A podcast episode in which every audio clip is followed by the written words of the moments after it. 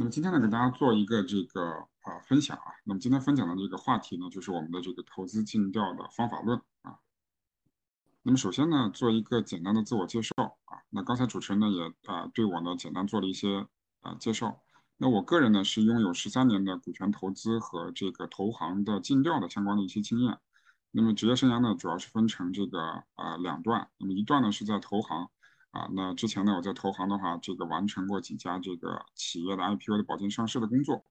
那么第二段呢，就是在券商直投以及上市公司战投当中呢，啊，做了这个相关的这个投资的一些工作。那我主要看的方向呢是信息技术啊这个产业当中的一些中早期的项目。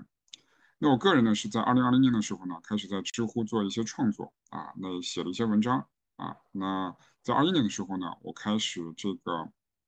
创立并且运营我们的这个社群啊，叫投 VC 投资方法论研究社群啊，微研社。那么截止到现在呢，我们的社群成员呢已经超过了这个两千人啊。那么在二二年的时候呢，我出版了自己的这个这个一本专著啊，投资尽职调查，那么算是业内呃第一本啊，说这个针对于这个投资尽调的这个实务类的这样一个专业的书籍啊。那目前呢，我们的社群呢也推出了相关的财务尽调和行业尽调。包括业务尽调等等一些课程啊，那么也希望大家来关注我们的社群。呃，那这本书呢，简单给大家说一下啊，就大概它的这个内容呢是分成四个部分啊。那么从这个呃，我们说这个要做好尽调，那我首先要知道为什么要做尽调啊。那么呃，我们说投资尽调的目的呢，是为了投资决策来服务的啊，所以要做好投资尽调，那么首先你要知道啊，你投资的逻辑是什么啊。我们把投资逻辑呢分成这个五个大的要素啊，然后呢围绕这五个要素呢，我们通过尽调的方式呢去做延展啊，然后呢去这个一一去做一些验证啊。那然后呢第二个部分呢，我们把这个尽调呢啊，我们把它分成业财法行。那么在这个梳理当中呢，我们主要是讲了这个业财行的这个啊尽调的内容。那么围绕我们说业务啊，我们来进行展开。那么第三部分呢，我们主要讲的是这个啊尽调的一些实务啊。包括你整个定调流程，现场怎么去做啊？怎么去做做访谈？怎么去收集资料啊？怎么去这个啊做一些资料的分析和整理等等。那么最后呢，跟大家讲的这个，我们说啊，投资人嘛，肯定要会写报告，对吧？投资建议书怎么写啊？包括财务尽调报告怎么写？那这本书呢，其实也是在这个京东上啊销量还不错啊。那么现在是这个排到财经类图书的畅销榜的这个第十六名啊。那么。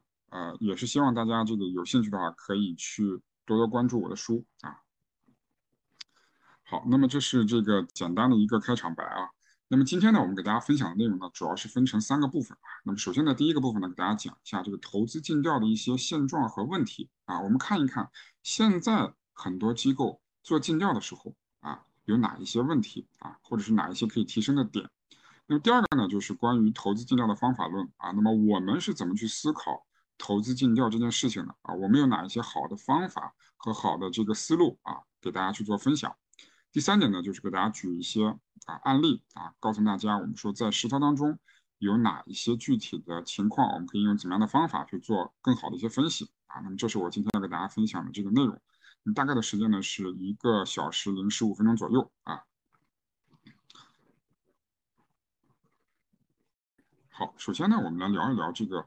啊，投资决策和尽职调查的关系哈，那我们说呢，很多的机构哈，我们在这个啊视频当中呢，跟很多的机构在交流啊，那我们经常能看到啊，这个啊很多的投资人啊，尤其是这个年轻投资人为主啊，那么他对于投资决策和尽调的关系呢，应该说处于一个相对比较迷茫的状态啊。一方面呢，他是具体负责尽调的这个执行的层面的人啊，另外一方面呢，真正他的尽调的工作。啊，与最后的这个项目的投资的结果啊，在很多时候看起来是关系不大的啊。那么这样的话，就导致说，大家很多年轻投资人进入行业之后呢，哎，就会对自己的工作呢产生一些怀疑啊。他会觉得说，我做这些工作意义何在啊？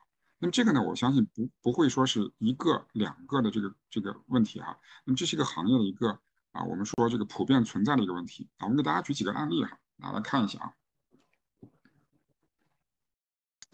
好。这个呢是一个这个我们说啊，假设哈，你是一个刚刚进入行业不久的一个投资新人啊，那么经常呢你会遇到说，在过投委会的时候啊，领导会对一些项目呢啊持否定的态度啊，那么你辛辛苦苦花了时间去做尽调，结果领导呢把这个项目否掉了，那么否掉的原因呢，无非有这么几种啊。第一个啊，领导会说，这个赛道呢虽然很好啊，但是项目的估值太贵啊，我们赚不到钱啊，所以这个项目不能投。第二种呢，就是，哎，这个企业呢虽然它有技术啊，但是呢，商业化的路径不是特别明晰啊。现在这个产品的呃这个企业的业绩呢做的太差啊，那么投资讲究安全性，所以这个项目呢我们不能投。那么第三种呢，就是团队很好啊，这个呃这个这个大学大学教授啊，或者是这个人才计划的这样一一个团队啊，但是呢，他目前在做这个事情的成熟度上以及方向上还不清晰啊，所以我们不能投。最后呢，他会跟你说啊，不要因为那些某山啊、某某岭啊，或者是某一些知名机构投了这个项目啊，我们就投啊，我们一定要有自己的独立判断啊，而且跟你说，年轻人。投资一定要看现实，哎，大家会觉得这样一个领导怎么样？非常的这个务实，对不对？而且呢，他在这个谨慎性上啊，也会做的比较好啊，不会盲目的去头脑发热去跟风去投资啊。好，那于是对这个领导的这个钦佩之情呢，就油然而生。哎，结果啊，过了一段时间呢，发现呢，领导推了一个项目啊，那么再上会的时候，领导的画风呢，就开始有了变化了啊，他会说什么呢？哎，这个小朋友就问哈，说领导这个项目为什么要投啊？啊，按照您的标准来看的话，这个项目我们在尽调完了以后，觉得这个项目可能会有问题啊。然后领导的这个回答是什么？说虽然这个项目的估值很贵，但是赛道很好呀。虽然这个项目的业绩很差，但是这个技术的门槛很高。虽然现在的方向不清晰，但是团队非常好啊。你看某山都投了，这个项目肯定差不了，我们跟着一起投吧。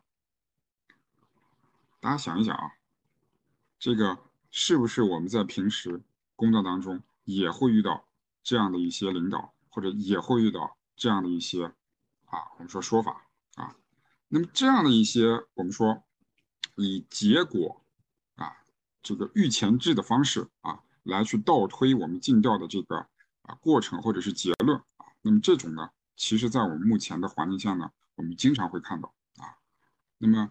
这个呢，其实对我们投资尽调来说呢，是一个非常大的一个误区，甚至是误导啊。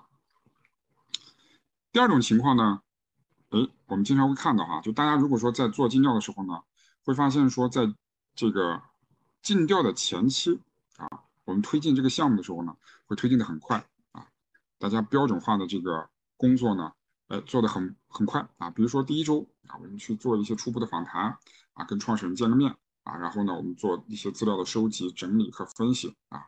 那么不管是立项也好，还是初审也好啊，我们有一些这个内部的流程，我们可以很快的走完。然后呢，就进入到详细尽调。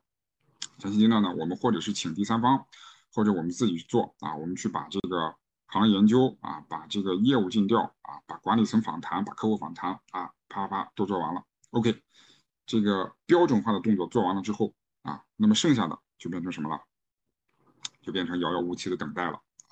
那么这个时候呢，你离真正的投资决策啊，可能还有很远。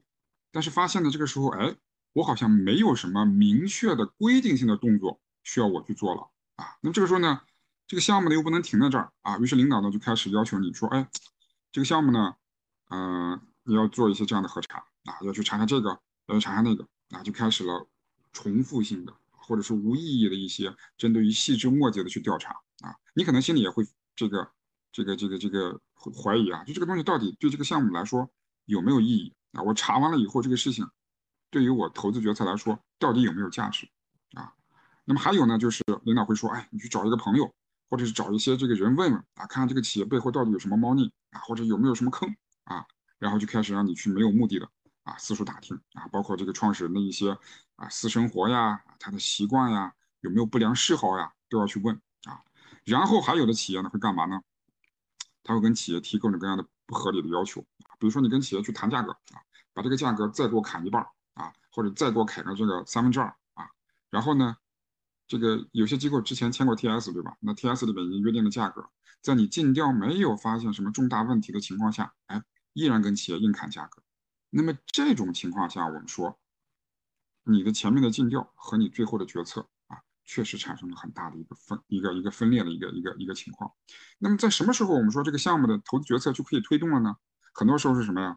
是项目经理跟投资跟这个跟这个跟老板说说，哎呀，老板，对方说这轮已经融完了啊，关了啊啊，或者是这轮呢，这个这个这个对方这个大机构进来了啊，份额不够了啊，你就不要投了啊。这个时候领导来了，说哦，好吧，那赶紧的吧，这个赶紧我们去推进这个项目吧。你看某某大机构都已经投了，或者是这个这个项目拖了这么久啊，没出什么问题，那我觉得我也可以，我们可以投一点了啊。那我们说，很多时候呢，我们说这个专业的投资机构呢。他在做投资的，不管是谈判也好，还是估值也好，那么它是一个高水准的商业博弈啊。但是我们也见到过很多的投资机构在做投资的时候，他就像大妈在市场买菜一样啊，不管这个菜值多少钱，不管这个菜报多少价格啊，上来先给我砍价格啊。那么它是一个非理性的这样一个做法啊。那么第三种呢，我们说很多人啊，很多投资人呢，其实对投资呢抱有这样一种。观点哈，他认为投资呢纯靠运气啊，它就是本身是一种玄学，是一种完全不可以靠任何的逻辑、任何的科学的方法去验证、去这个分析的这样一个东西啊。那比如说很多人说说，哎，我投了这个项目呢，企业的发展不好、不顺利啊，那是我运气不好啊。然后呢，我这个项目投了以后，我被骗了，老板跑路了，还是我的运气不好啊。那么这个项目呢，哎，我找不到什么好项目可以投，也是我的运气不好。那么我错过了好项目，哎，这个项目我提前退了，然后呢发展起来了，还是我的运气不好。那么等等等等，我们说很多人都会把自己的失败、把自己的不专业归咎到运气上啊。那我想请问说，如果说投资是完全靠运气的话，那我们专业的投资人、专业的投资机构，它存在的意义又在哪里呢？我们说我们投资啊。我们前面讲了啊三种啊，这个不专业的表现啊，就是结果预先定啊，在你没有尽调之前啊，这个项目的好坏，很多时候领导一句话的事情啊，这个项目就已经定了啊。很多时候领导是说，哎，这个项目赶紧推，好项目啊，哪怕你尽调发现了问题，你可能都要这个忍住不说啊。那么还有呢，就是决策非理性啊，这个项目到底什么时候该推进啊？到底什么时候？能上投投委会，到底以什么样的标准能过会啊？我们说目前很多机构啊，它是没有一个明确的标准的。第三个就是投资不科学啊，很多时候它靠命啊。所以我们说啊，在投资的时候呢，如果说我们过分的去强调这些主观的东西，这些靠感觉的东西啊，这些这些这个不同项目差异化的做法，它会导致我们这个行业的门槛呢大大的降低啊。好像说你没有任何的这个门槛啊，不管你原来是做什么的啊。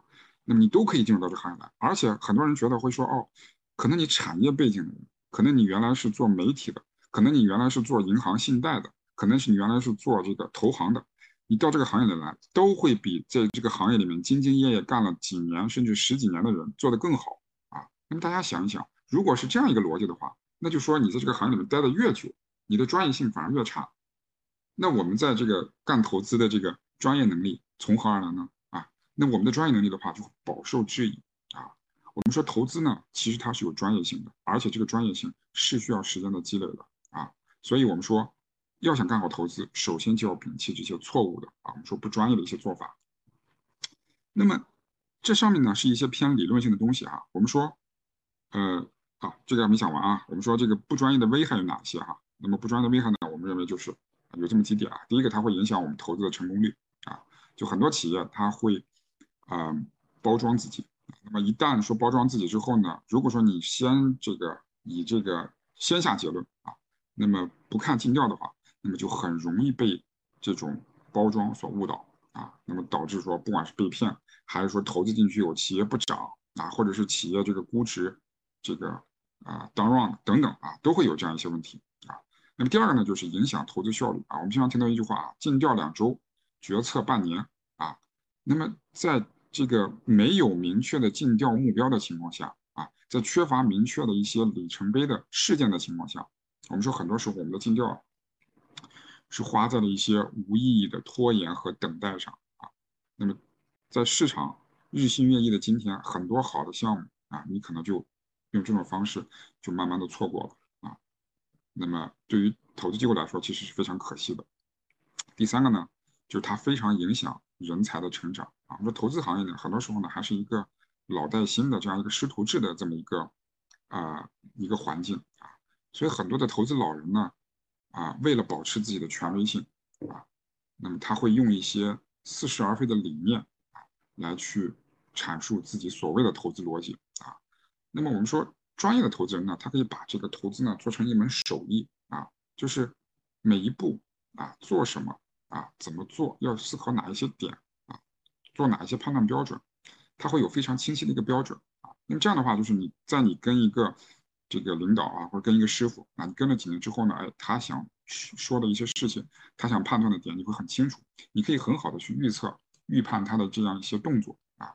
但是很多的投资老人或者所谓的投资大佬啊，他给你说的那些逻辑呢，每次都不一样。你可能跟着他三年、五年，甚至十年，你都听不清他的投资逻辑，或者没有办法预测他的思考方式的情况下，那我们说这个不是你的错啊。而是他根本可能就没有完整的成体系化的这样一个东西啊。那么在这种环境下的话，我们说对新人来说的话，你就无所适从啊。我们见到很多的投资这个年轻人呢，呃，慢慢的可能在这种环境的熏陶下，也变得跟这些所谓的投投资大佬一样啊，开始喜欢说那些啊这个我们说这个玄之又玄的东西啊。但是我们说对于投资判断来说的话，它是有底层逻辑了啊！你只说那些上层的玄之又玄东西的话，其实对于你真正预测一个项目的未来发展情况没有任何帮助啊，没有任何帮助。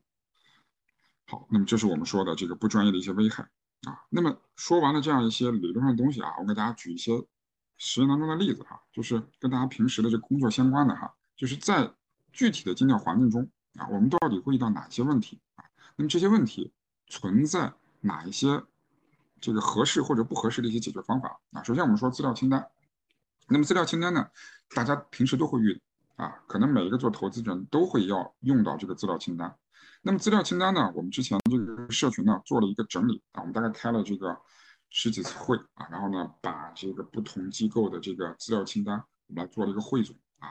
那么汇总完了以后呢，我们把它分成这个法律清单、财务清单、业务和行业清单啊。我们发现哈。如果说你要完整的按照一个资料清单去进调项目的话，那么单单提供的资料的数量的种类就超过了三百种啊，就超过了三百种啊。那么要完成这些资料的对接的话，那么可能很多机构呢，它在资料对接上呢，又倾向于说，哎，我上来就给企业抛一个大大这个大的资料清单，然后你企业给我去准备吧啊，然后呢，准备完了以后再再给我。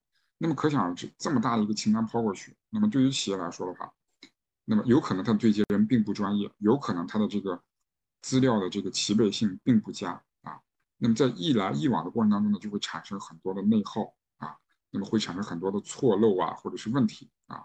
那我们说，光光这个资料对接，可能就要花费我们两到三周的时间去完成这样一个复杂的资料对接。那么，但是我们花了这么多时间去做了这个资料对接的话，到底对我们投资来说有有有没有什么真实的用途呢？啊，我们说这个时候。啊实际当中的话，我们说真实的用途可能并不像我们想的时候啊想的那样那么有用啊。我们见过很多投资人啊要了一大堆资料，然后呢实际是不看啊这个不用，然后呢在想起来的时候，哎说这个这个事情能不能给我提供个资料啊？那么企业说啊这个资料我已经提供给你了。那么投资人的这个不看不用的原因是什么啊？我们说其实也很也很合理，就是这么多的资料对于企业的。投资人来说啊，对于投资机构来来说，我一个项目组可能就一两个人啊，我不可能有能力去处理这么大量的这个资料，而且在资料的，比如说一些财务资料、法律资料方面啊，很多现在投资人的话，很多是产业背景，可能没有什么很很强的这个金融行业的这个从业背景，那么他对这些资料是陌生的，他甚至不知道怎么去看这些资料啊。那么按照惯性来说的话，哎，他就会觉得把这些资料握在自己手里面会比较放心啊。那么嗯，所以他就要了一个大包去跟企业去要，但是对于企业来说的话，这个是要花费成本，对吧？那么企业当他花了很多的成本啊，花了很多的时间给你准备了这样一个大的资料包的时候，他发现你哎原来没有看啊，或者原来根本就不用啊，那么对他来说的话，其实还是挺失望的，对吧？所以他在下次再跟投资机构打交道的时候，他就知道了，说哦，原来投资机构要的这些资料其实可以不给的啊。那么在这种情况下的话，我们说。就产生了这样一个博弈啊，那投这个企业方在面对后面投资人的时候，就不太会配合去为你提供资料了。所以我们说，这就是对于尽调当中，由于投资人的不够专业的行为，他没有很好的这个考虑好自己行为的这样一个后果，所导致对于投资人和企业之间的尽调的配合上的产生了一些障碍啊，产生了一些障碍。那么我们说，对于尽调本身来说啊，我们见过一些机构的这个尽调指导手册啊，它会有一些这个啊，比如说我要履行的一些尽调程序啊，啊，我要看的一些资料等等啊，我们这里能看到啊。比如说，他查这个企业的历史严格，我相信历史严格的话，大家都会去查，对吧？法律尽调当中的话，肯定会查。但是这里的尽调程序，大家看一下啊，这是一个投资机构的，他会要求获得企业的历次行业管理体制的这个改革的有关资料啊，那么这是行业部分的内容。然后同时呢，要调阅企业历次重大的资产变化、技术改造、销售政策变化的有关的会议或其他资料啊。那么对于公司历次产品管理能力。等等方面获奖资料的有关资料啊，还要去查中公司重大的人事变动啊，重大的无形资产的这个嗯这个拥有者的这个去留啊。我们且不说这个资料到底企业有没有啊，即便是企业有的话啊，你要完整的去查完这些资料，你告诉我需要多少时间啊？然后查了这些资料，你能告诉我真的对于投资决策有帮助吗？啊，我们很多人这个。这个领导上会的时候，可能你的尽调报告领导都不一定会细看的啊。那你说我花了这么多精力去查的东西啊，我最后项目领导根本就不看，那我何必去干这个事情呢？啊，所以很多时候啊，很多机构对于这个从业者的要求是很高的啊，你要去认真细致啊。但是我们说机构本身缺乏去承接或者充分尊重从业者的这样一些劳动成果的这样一些机制啊，他可能觉得这个东西只是说你查了就 OK 了，但是他没有一个我们说复核的机制。啊，或者是一些指导的机制，到底这些东西怎么查？哪些东西是可以选的？哪的哪些东西是重要的啊？那么这个东西是缺乏的啊。那我也问过，比如说像这个尽调团队啊，我说这么大的一个资料清单啊，让你们去尽调的时候啊，你们要多少人去做这个事情啊？大概要多长时间去完成？他说我们这个呃尽调呢，就一个人啊，大概两到三周的时间，还包括写报告。那我就很疑惑，我说你们做得完吗？啊，他说做不完啊。他说季总没关系，我们机构就其实也不看啊，只是要求按照我们的模板把这个报告填满就好了啊。那我说你这个，既然你的要求这么低，那为什么要搞这么大的一个报告呢？这么大的一个这个手册呢？啊，所以很多时候啊，我们说机构呢，它的要求是很严格的，但是具体执行的标准其实是非常模糊的啊。那么对于从业者来说的话，他更多的是从自己的角度。去分析或者理解这个东西啊，然后呢，在形式上这个满足机构的要求就可以了啊。但是实际在执行当中呢，它的尺度是自由把握的啊。那么这样的话就造成了说，你的要求很严格，上有政策，下有对策。那么真正的尽职调查，我们说就变得流于形式起来啊，就变得流于形式起来。我们认为啊，这个投资尽调的，它其实是一种商业行为，对吧？那么投资机构它其实本本身也是一个啊，我们说这个盈利性的组织。那么任何一种商业行为的话，我们说都要考虑投入产出啊。对于投资来说，我们的投入是什么啊？我们的投入是人人力，对吧？那你这个机构花钱请的投资人啊，投资经理、投资总监、合伙人啊，那么它的成本是比较高的啊。那么这些人在看的项目啊，去这个选择好的项目啊。去形成一些认知，这就是它的产出啊。那对于我们来说呢，我们说这个对于任何项目的投资尽调呢，都要有一定的限度啊。你要知道说这个东西哪里要做，哪里不要做啊，哪里是重点啊。那当然，很多机构说啊，你要把这个项目的尽调做到位啊。那么做到位是很容易说的一件事情，但是在执行的时候。如果你没有标准的情况下，我们说是非常难的啊。就像这个古诗里面说的，对吧？挟泰山以超北海，不是我不想做，是真的我做不到。我们这里举个例子啊，我们说在很多的时候，有些老板啊，他会在投资尽调的时候，会跟企业说啊，你呃，就跟会跟投资经理说说，你去查一查这个企业是不是存在财务造假。我们说财务造假这个事情本身。应该是投行干的工作，对吧？那么今天我们的主题是投行下午茶。我相信今天这个这个在场的很多观众啊，很多的这个朋友应该都是投行背景的人。那么投行的这个财务核查，它更多的是去查企业的是不是有造假的行为啊。那么，因为投行的标准是要对监管层、对公众啊来交付你的工作成果啊，你要去对外自证你的企业的这个清白啊，要求企业是在合规、合法的，甚至符合道德的情况下啊，保持一定的盈利能力，保持一定的成长性。那么它的论证标准是非常高的，也因为它的论证标准很高，所以它需要履行的程序很多啊，它需要耗费的人群啊，人力很大啊。那它的逻辑是要求丝丝入扣，这个能勾稽起来的啊。但是对于投资机构来说啊，我明显不可能有这么高的成本，对吧？我不可能花这么多的时间去判断一个项目，而且对于我来说的话，我不需要去。这个对外自证清白，我只需要去满足我对内的一个合理怀疑就好了。换句话说，如果我怀疑这个企业的财务造假，那我只需要用脚投票就好了，我没有必要去花时间去把这个企业的财务重新梳理一遍，去验证它到底是不是存在财务造假啊。所以基于这个目标的不同，所以我们的尽调，我们叫做投资尽调，一定不能跟投行的尽调完全一样啊。不是说你做那样做成那样不行，而是说有这个时间。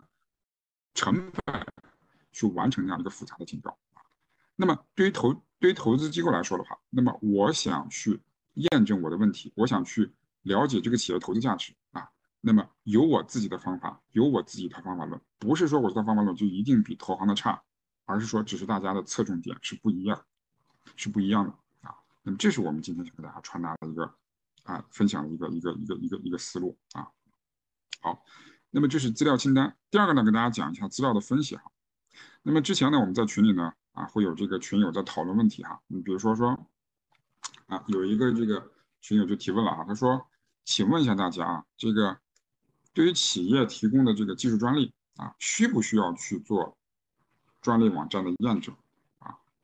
然后呢，有人就会回复他说，这个，呃，这个，这个要要去验证。啊，那么他就问说要要不要一个一个的去查啊？那很多人说要查啊，而且要一个一个的匹配。OK，那这里又出现一个问题，那我当然知道说，如果我们做投行的时候啊，你的专利啊这些专利它是需要去一个一个验证的啊，你你需要因为因为你需要披露的数据嘛。但是对于我们投资尽调来说的话，你要不要去干这个事情？好，那我们这里就涉及到几个问题了。第一个。你在投资尽调的时候啊，如果说你要去一个个查的话啊，那你告诉我你要查什么？你要核对什么内容？是核对这个专利有没有，还是说核对这个专利的内容信息是不是一致？还是说这个专利的这个是不是已经快到有效期？啊，还是说我这个专利的清单所载载的信息和我网上的信息是不是一致？啊，是不是有不全的？啊，还是说你要核对我这个专利是不是真正企业在用的专利？OK，第二步，这么核对完了以后，你想验证一个什么样的问题啊？是验证企业是不是存在技术门槛，还是说验证企业是不是存在规范性，还是说企业是不是内控制度健全啊？最后，如果你查完了以后，你能得出一个什么样的结论来啊？是比如说专利跟企业描述的一致，是不是就能证明企业有技术门槛？进而是不是就能起证明企业有投资价值啊？这件事情本身跟我的投资决策的关系到底是什么啊？OK，那如果说你做了这个啊，那么我们说软著你要不要去做啊？这个专利你做了，软著要不要做？商标要不要去做啊？域名要不要去做啊？无形资产你做完了之后，固定资产要不要去做啊？存货要不要去盘点一下？那么按照这个逻辑你去验证下去的话，那么基本上你就要把它做成一个 IPO 的尽调，甚至是审计了啊。那如果说完全的按照这样一些工作做的话，那我们说这就是一个非常大的一个工作量啊。那么你可能一时半会儿的做不完啊。对于我们来说的话，我们可能只有一周，最多两周的时间，在企业的现场，我们要去查很多的问题啊。那么这些问题到底值不值得我们花时间去做这样一个深度的分析啊？这是我们需要思考的一个问题。我们说，对于尽调来说呢，开始一项尽调其实很容易，对吧？啊，我要查这个，我要查那个，啊，难的是如何去结束它。OK，你查了，结果呢？结果是什么？然后你的结果跟你投资决策到底是一个什么样的关系？有什么价值？所以我们的建议呢是非必要不尽调。什么意思呢？就是当这件事情啊，它的论证的价值，跟我投资决策没有必然的关系的时候啊，我就没有必要去尽调它啊。这个这个投资尽调和投行尽调不一样啊，投资尽调一定是要把好钢用在刀刃上啊，因为你的时间成本是有限的啊，你不可能无限的去花时间去做它，所以你就只能把那些跟投资决策有关的最重要的事情我去做出来啊。那这样我们说。才是一个合格的，或者是合理的啊，有效率的一个投资尽调。第三点啊，我们说，我们来聊一聊这个实地查看。这个网上流传的这样一个这个尽调的啊，我们说这个秘诀啊，叫这个九八七六五四三二一原则啊。我相信这个原则大家应该在网络上应该都看到过啊。那么其中呢，就有一些啊人啊，他会跟你去分享一些说。啊，尽调的一些所谓的秘籍啊，比如说啊，有些人会说说啊，你去看这个厕所的纸啊，是不是双层纸？为什么要看这个纸是双层纸呢？他说，哎，双层纸的话，说明这个企业有钱，对吧？厕所的纸都是用双层的啊，说明这个企业还是挺有钱的啊，说明它的盈利能力很好，那说明这个企业有投资价值。OK，还有呢，说什么呢？说这个设备啊，去看一看上面有没有落灰啊，落灰说明什么？说明这个设备长时间不用。啊，说明这个企业的这个生产不饱和啊，说明这个企业这个业绩有问题啊，没有销售啊，没有生产，没有销售，对吧？还有人说什么？去看一看企业的食堂啊，去看看它的餐标啊，去看看企业的员工每天的餐标是多少，吃的什么东西啊？那么同样的逻辑，吃的越好，说明企业怎么样？越有钱啊啊，那么说明企业的经营业绩越好啊。最后看什么？看什么员工的精神状态，对吧？很多人说你去了以后看看公司的员工啊，精神状态是怎么样的？说企业的精神状态饱满的，这样一些企业啊，这个这个企业才是具有投资价值的。OK，嗯，我不知道大家什么感觉哈，我们就以这个精神状态为例哈，大家想一想，如你你你你看到的企业啊，你目前为止进调过的企业啊。这个一提起说员工的精神状态高昂的啊，你会想到什么行业啊？你会想到什么样的一些企业会有高昂的这个精神状态呢？啊啊，可能大家会想到说什么房地产中介，对吧？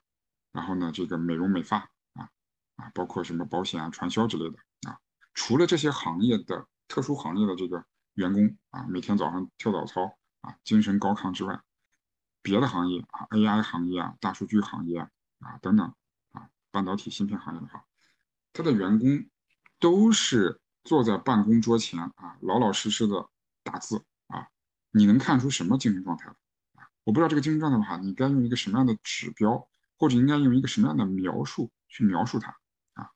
那如果说你你把它描述成这个啊特别好，或者特别，那就是一个纯主观性的指标啊。那么这种指标对于我们判断项目来说，有什么太大的意义呢？啊，你只是说你去了以后，你的感觉是这样，那它代表实际真正的情况呢？那么包括说我们说这个厕所的纸，对吧？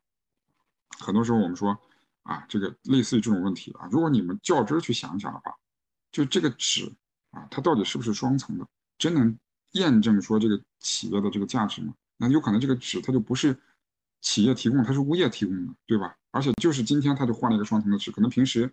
三百六十六十四天都用的是这个单层的纸啊，那么这个纸到底是这个多多厚的这个双层啊？它算是双层啊？怎么去认定它啊？是男厕所的用双层纸，还是两个厕所都要用双层纸？等等这些问题，我们说通通都没有标准啊。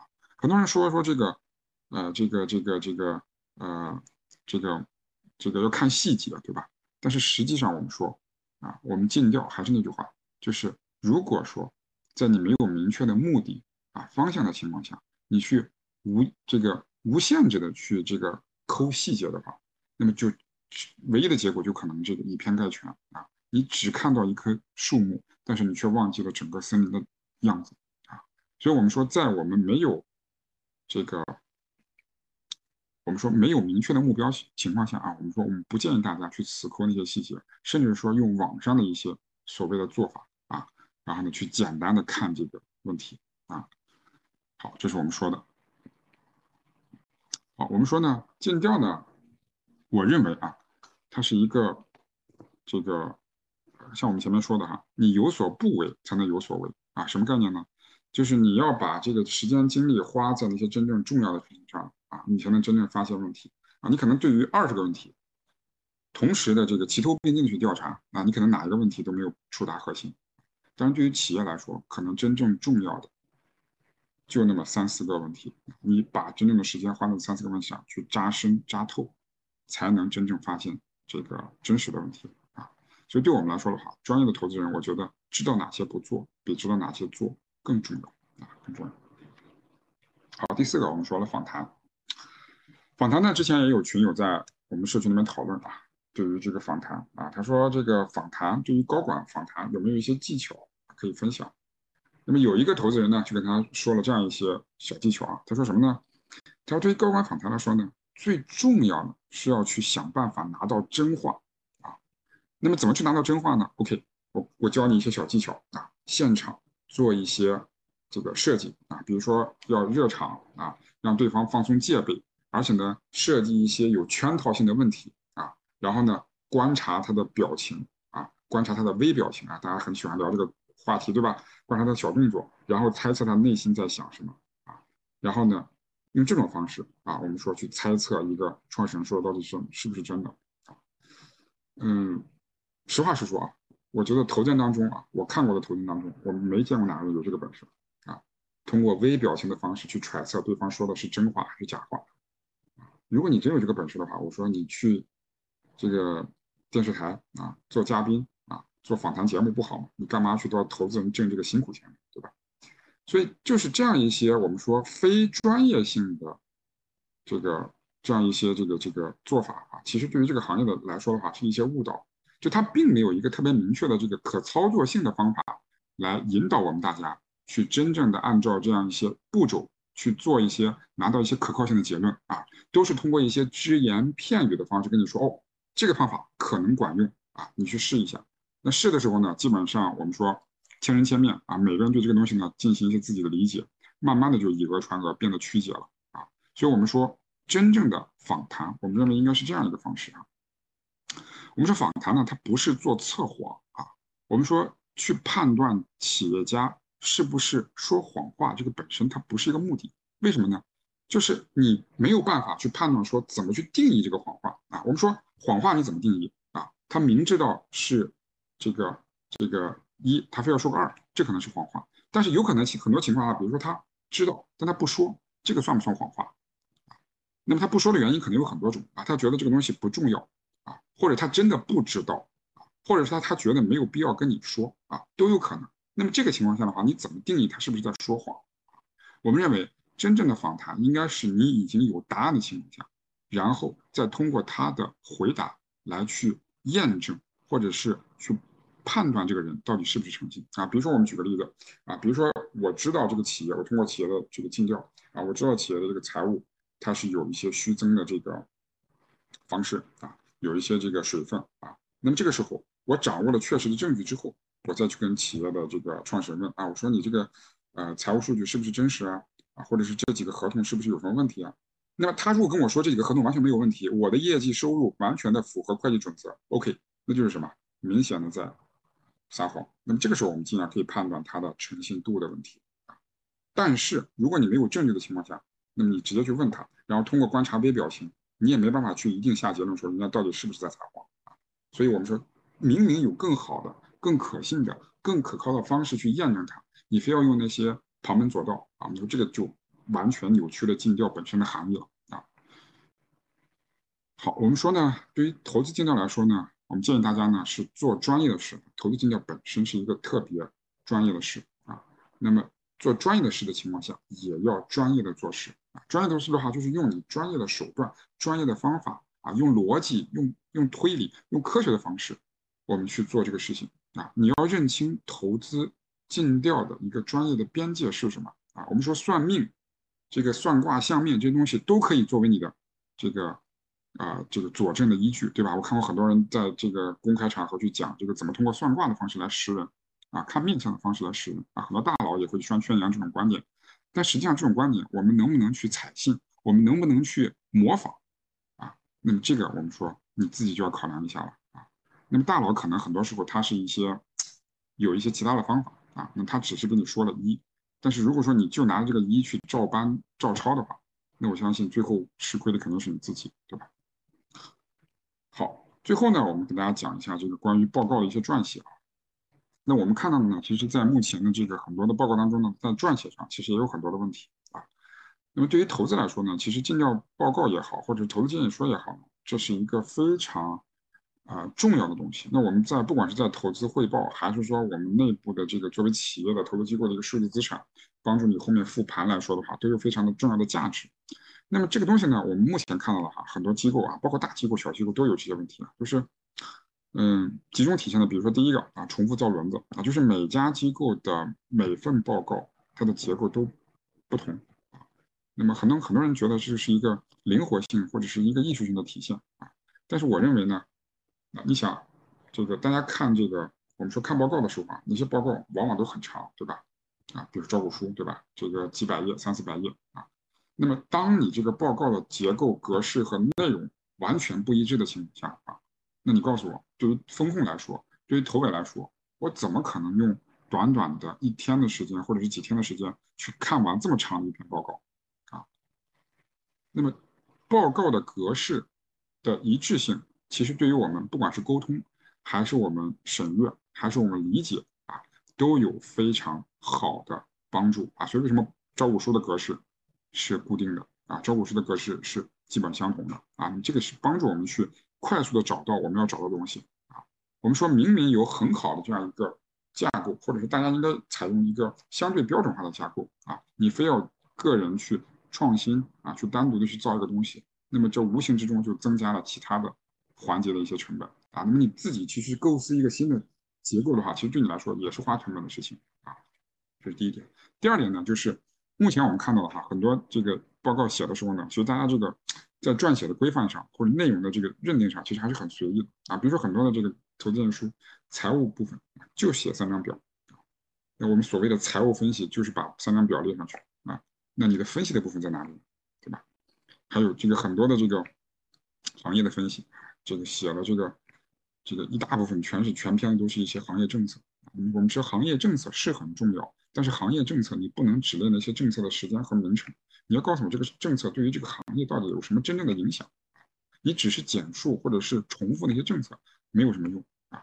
还有很多的尽调报告里面写的，比如说三分之一篇幅都会去写一些历史严格啊等等。那么你要搞清楚，你这是投资建议书啊，你不是法律尽调报告啊。你花那么多的篇幅去写这样一些啊，对于你投资来说并不是非核心内容的东西，那么它的价值或者它的篇幅的这个设计就出现了问题啊。那么再比如说像很多的部分，比如它盈利预测啊没有啊，甚至有一些报告当中连投资方案都没有啊。那么比如说这个例子啊，给大家举个例子，比如说像这个项目，这个项目呢是什么呢？是一家做人工啊这个呃这个人工智能语音机器人的啊，然后呢沾了一个 AI 的概念啊，结果这个报告呢大概这个行业的这个分析当中呢，大概就是三分之。啊，三分之二或者是更多啊，大概五分之四的篇幅写的都是人工智能这个行业的这个这个这个分析啊，从这个一九五七年达特茅斯会议啊开始，一直写到现在啊，整个人工智能行业的一个发展。那最后呢，大概就用了一一一页啊，一页的篇幅写了一个这个智能语音行业的发展啊。那我们说你这个行业的通篇的内容都是写的 AI，但是我现在投的是一家 AI 公司吗？可能里面有 AI 的技术，但是我投的是。语音机器人这个行业啊，你要告诉我语音机器人行业是什么样的一个市场规模，是什么样的行业增速，是什么样的竞争格局，而不是给我去讲 AI 的历史。我不是让你过来给我做科普的，对吧？啊，那么还不用说，就是很多的这个报告当中呢，它的内容是割裂的，很多是相互矛盾的啊。那么这个就是我们说，在目前我们看到的很多的这个投资实务当中啊，遇到的一些问题，遇到的一些问题。那我们认为呢，这个。尽调呢，其实应该有一套方法论啊。这个方法论呢，应该是能够把不同的内容呢做一些勾稽和串联啊，然后呢做到一些相互的验证啊，那么帮助我们最后能够形成科学化、条理化的去做出一些投资性的判断和预测啊。那么我们现在目前看到哈，很多企业啊，比如大家其实讲投资逻辑啊，对吧？你你你做尽调之前，肯定先讲投资。那么投资逻辑，可能每个人都会有啊，每个机构也会有。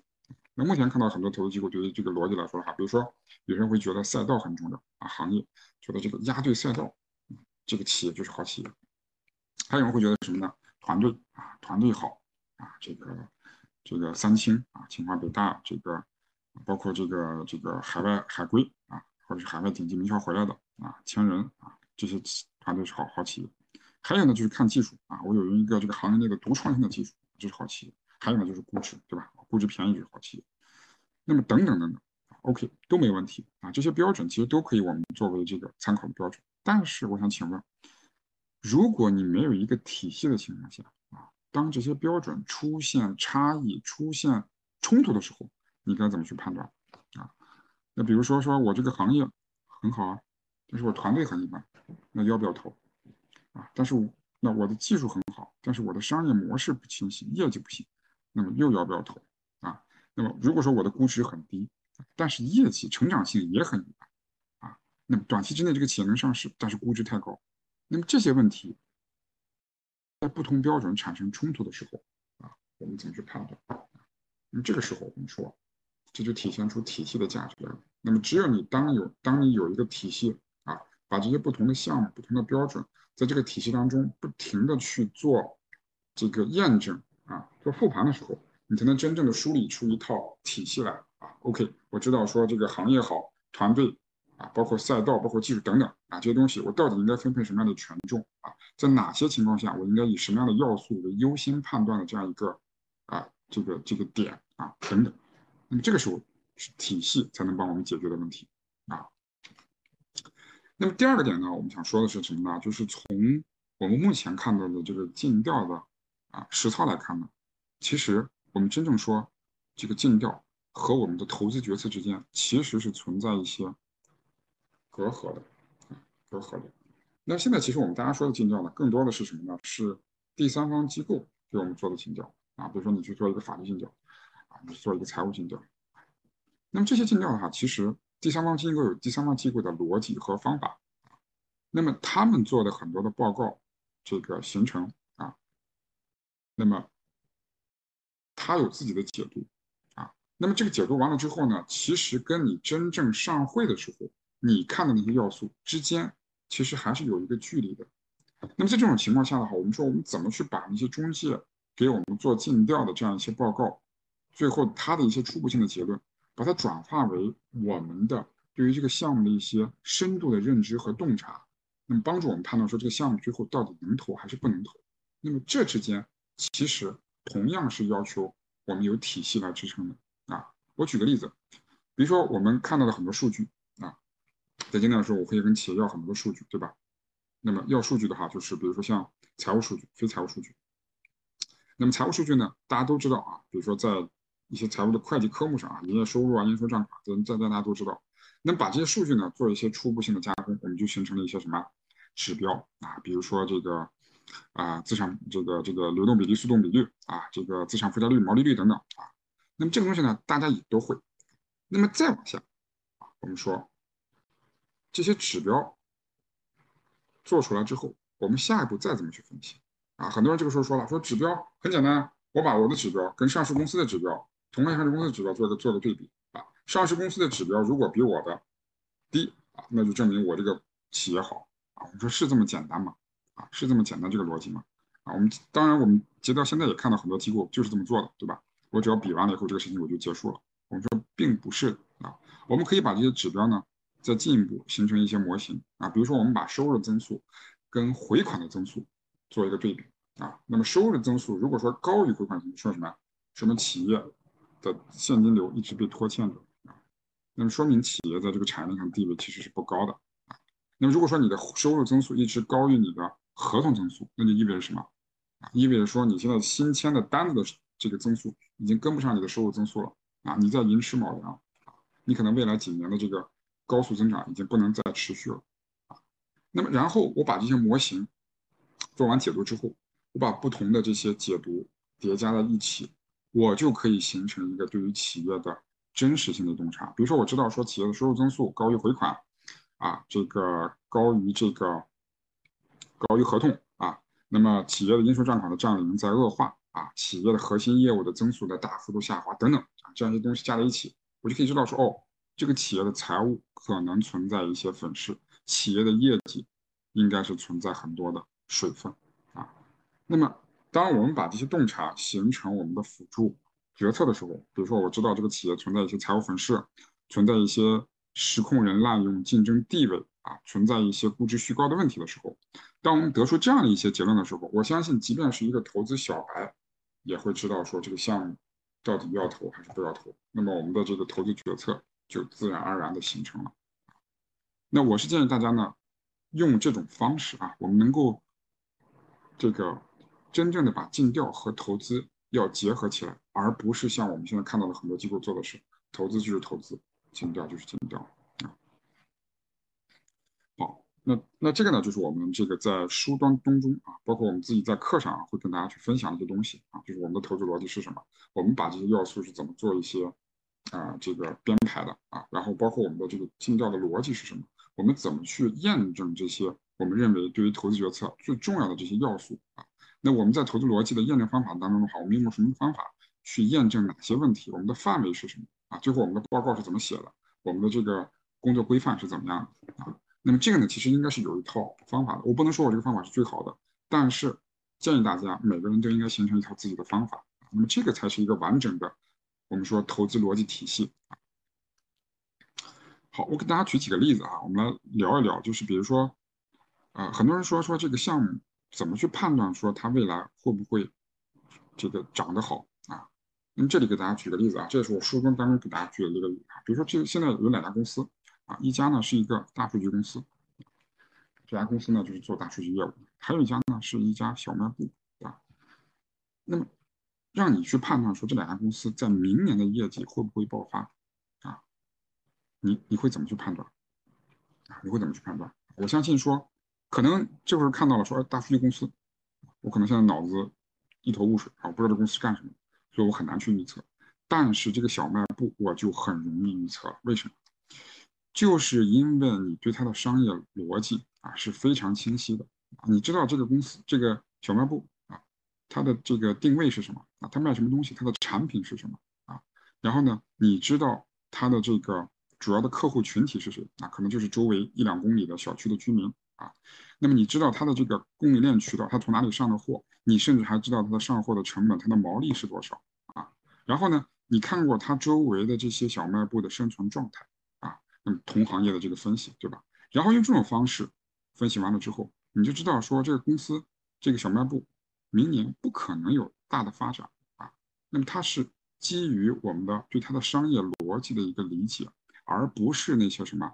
我们说复杂的财务模型啊，这个其实就是对于生意本质的一个认知。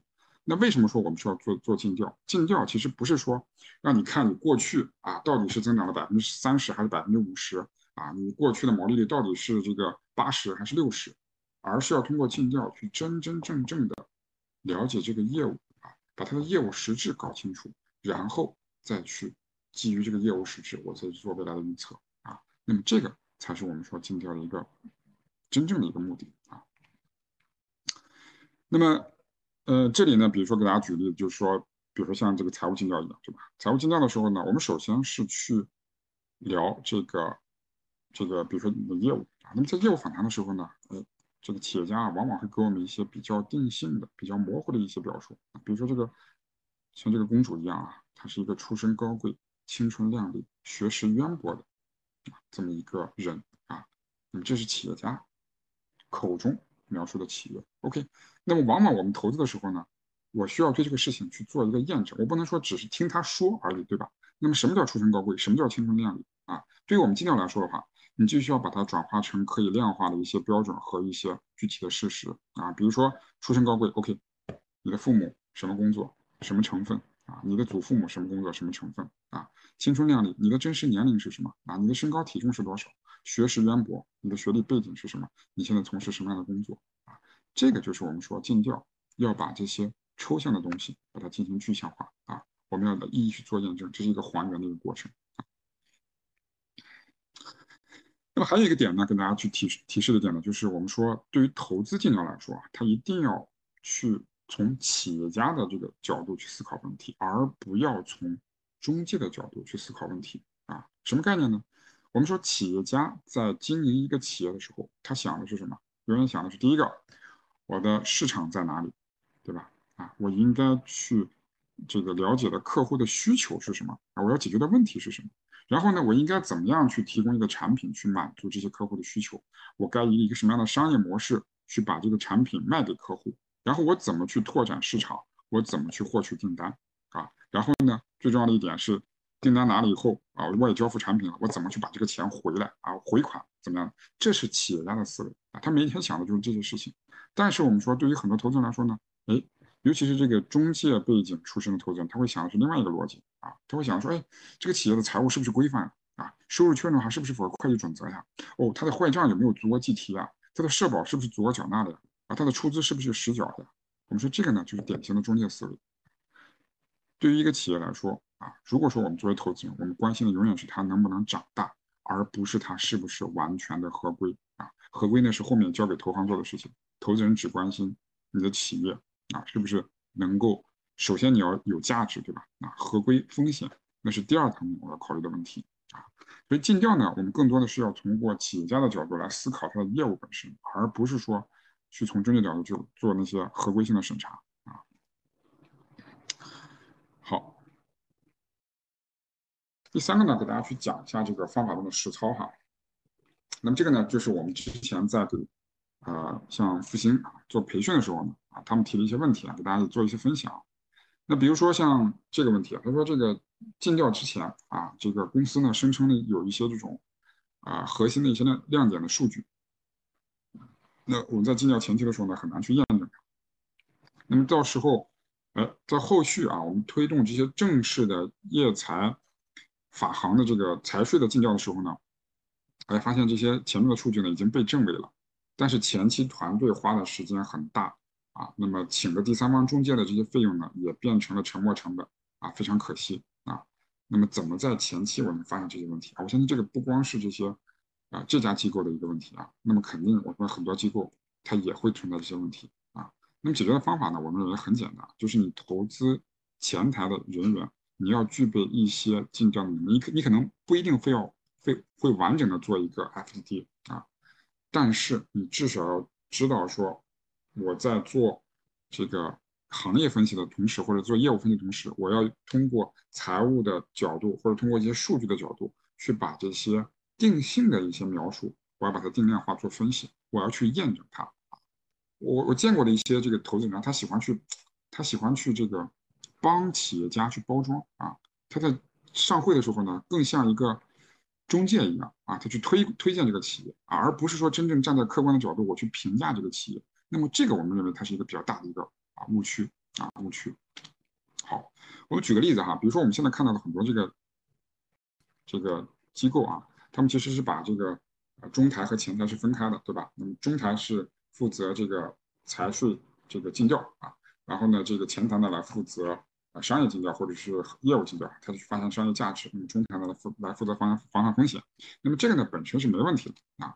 但是呢，我们说虽然你的分工不同，但是你们沟通的逻辑和语言应该是同一套的啊，只是说你做这块，我做这块而已啊。但是目前为止，我们看到的很多机构呢，这两块东西其实是割裂的，就是你说你的，我说我的啊，最后两人在一起可能打架，为什么呢？比如说风控尽调人员他会说说，哎，这个企业财税法律问题这么多啊，这种公司你也敢投？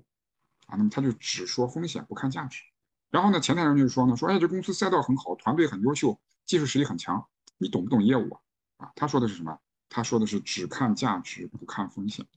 那么这样的话，其实大家讨论的并不是在同一频道上的问题。你说的是风险，我说的是价值啊，这两个东西本身是两个东西啊。那么你说你的，我说我的，怎么能形成有效的一个沟通呢？对不对？所以我们说这种尽量呢，其实是啊是不对的啊。那正是因为这种。这种问题啊，它表现出来其实就是前台人员他其实缺乏投资尽调的这样一个完整能力啊。我见过一些投资机构啊，那么他在做尽调的时候呢，一般是这样一个逻辑啊，就是这个前期呢看一些企业给的这样一些什么产品手册的呀，听企业做一些啊访谈啊，然后呢就开始去打听啊，然后呢他其实不会去分析这些数据啊，也不懂怎么通过这些啊这个可以量化的方式啊去分析这个东西啊，那么就是更多的是依靠信息、依靠专家、依靠他人啊。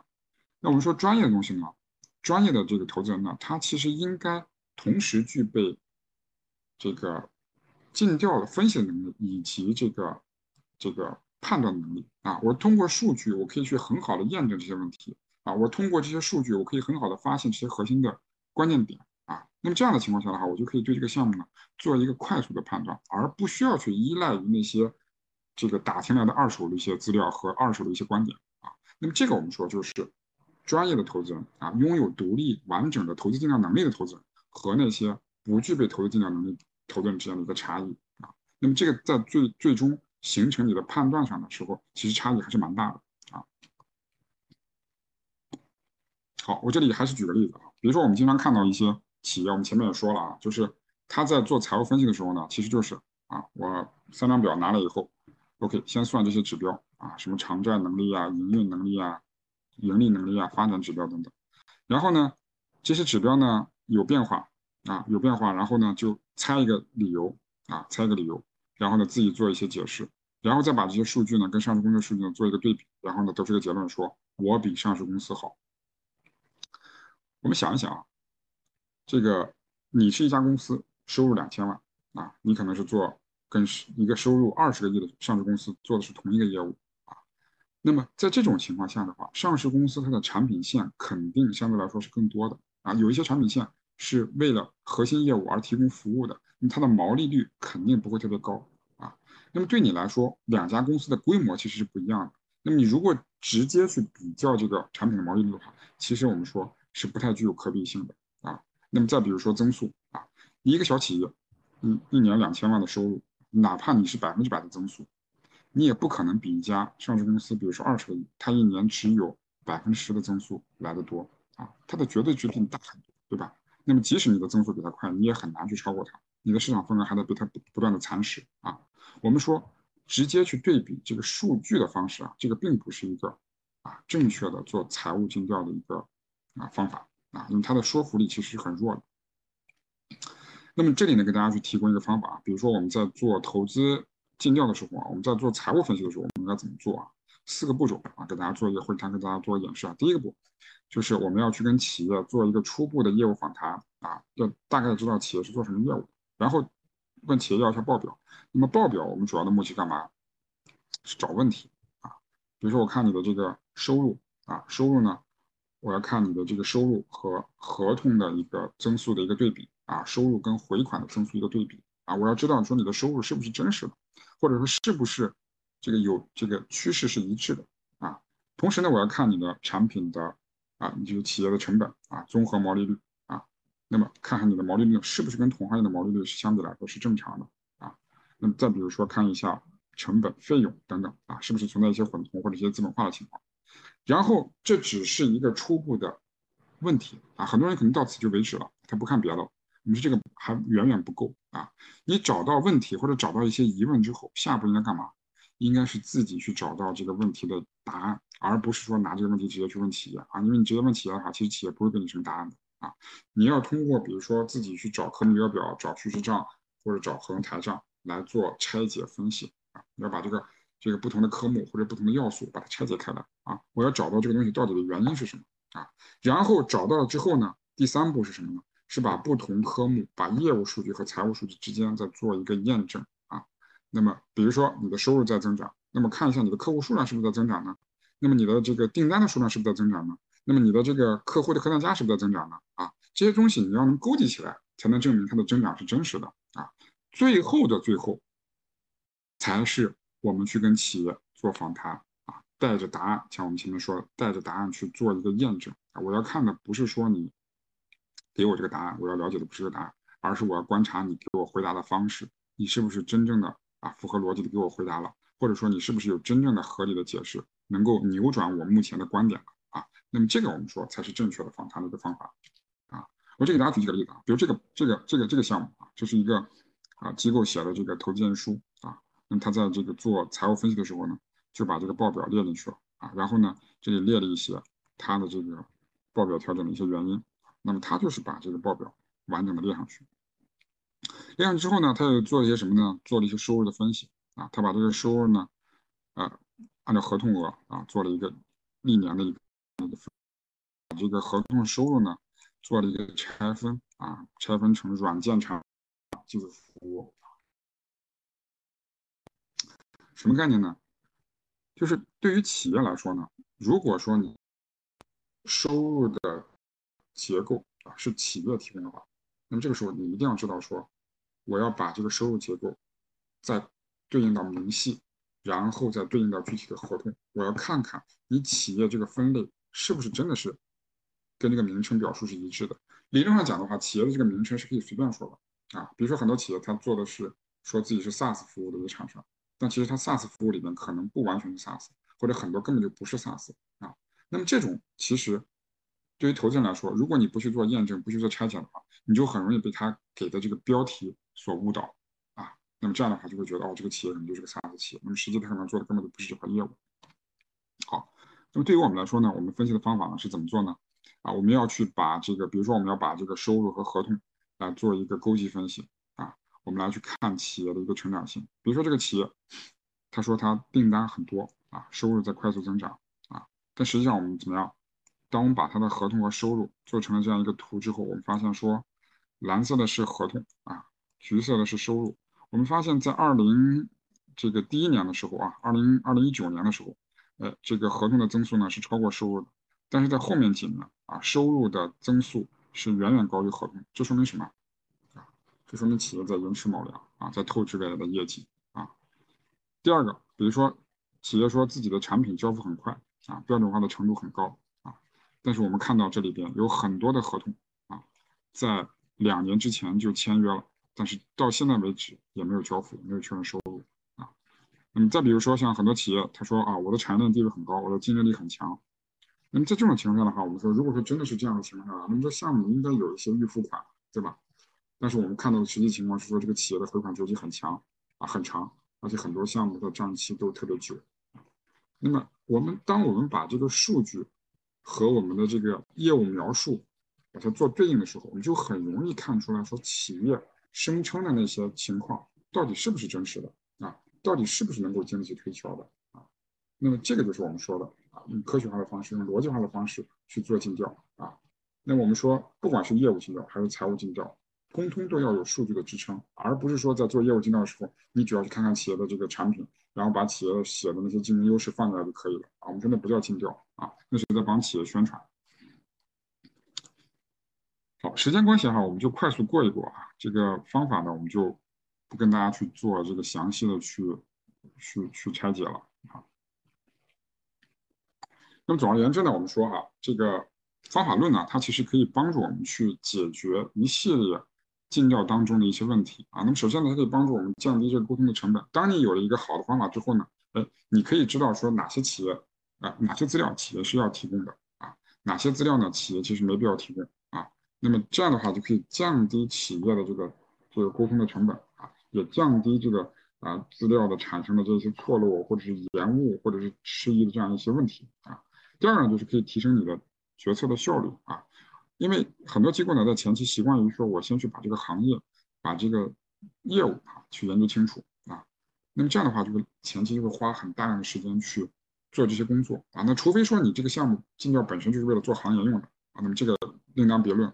但是如果说你这个项目是为了投资决策用的话，那么前期啊，如果说你做了这个在不做任何的财务、法律的这个尽调的情况下，你就去盲目的去推这个行业尽调的话，那么可能会浪费很多的时间。啊，如果你自己机构本身或者你投投资人本身不具备基本的财法尽调能力的话，那么你要等到第三方机构进场的时候，才能发现企业的问题的时候，那就像我们前面提到那个问题一样，你就会浪费大量的成本，浪费大量的时间，浪费大量的这个第三方中介的这个费用啊。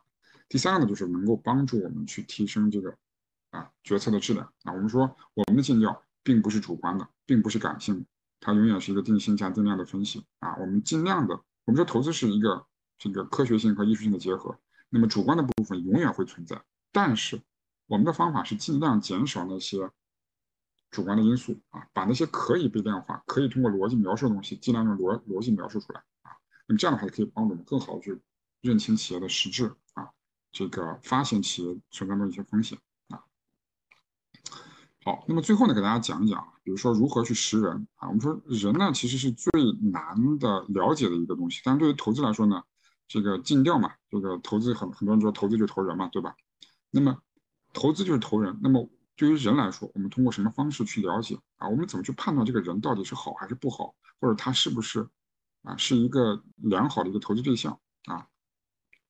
那么这里呢，我们还是通过一些数据的方式呢，跟大家去做一些阐述啊。那我们说呢，我们的观点呢是说，啊，这个人呢，只有通过他做的事情，才能判断出他这个人好还是不好啊。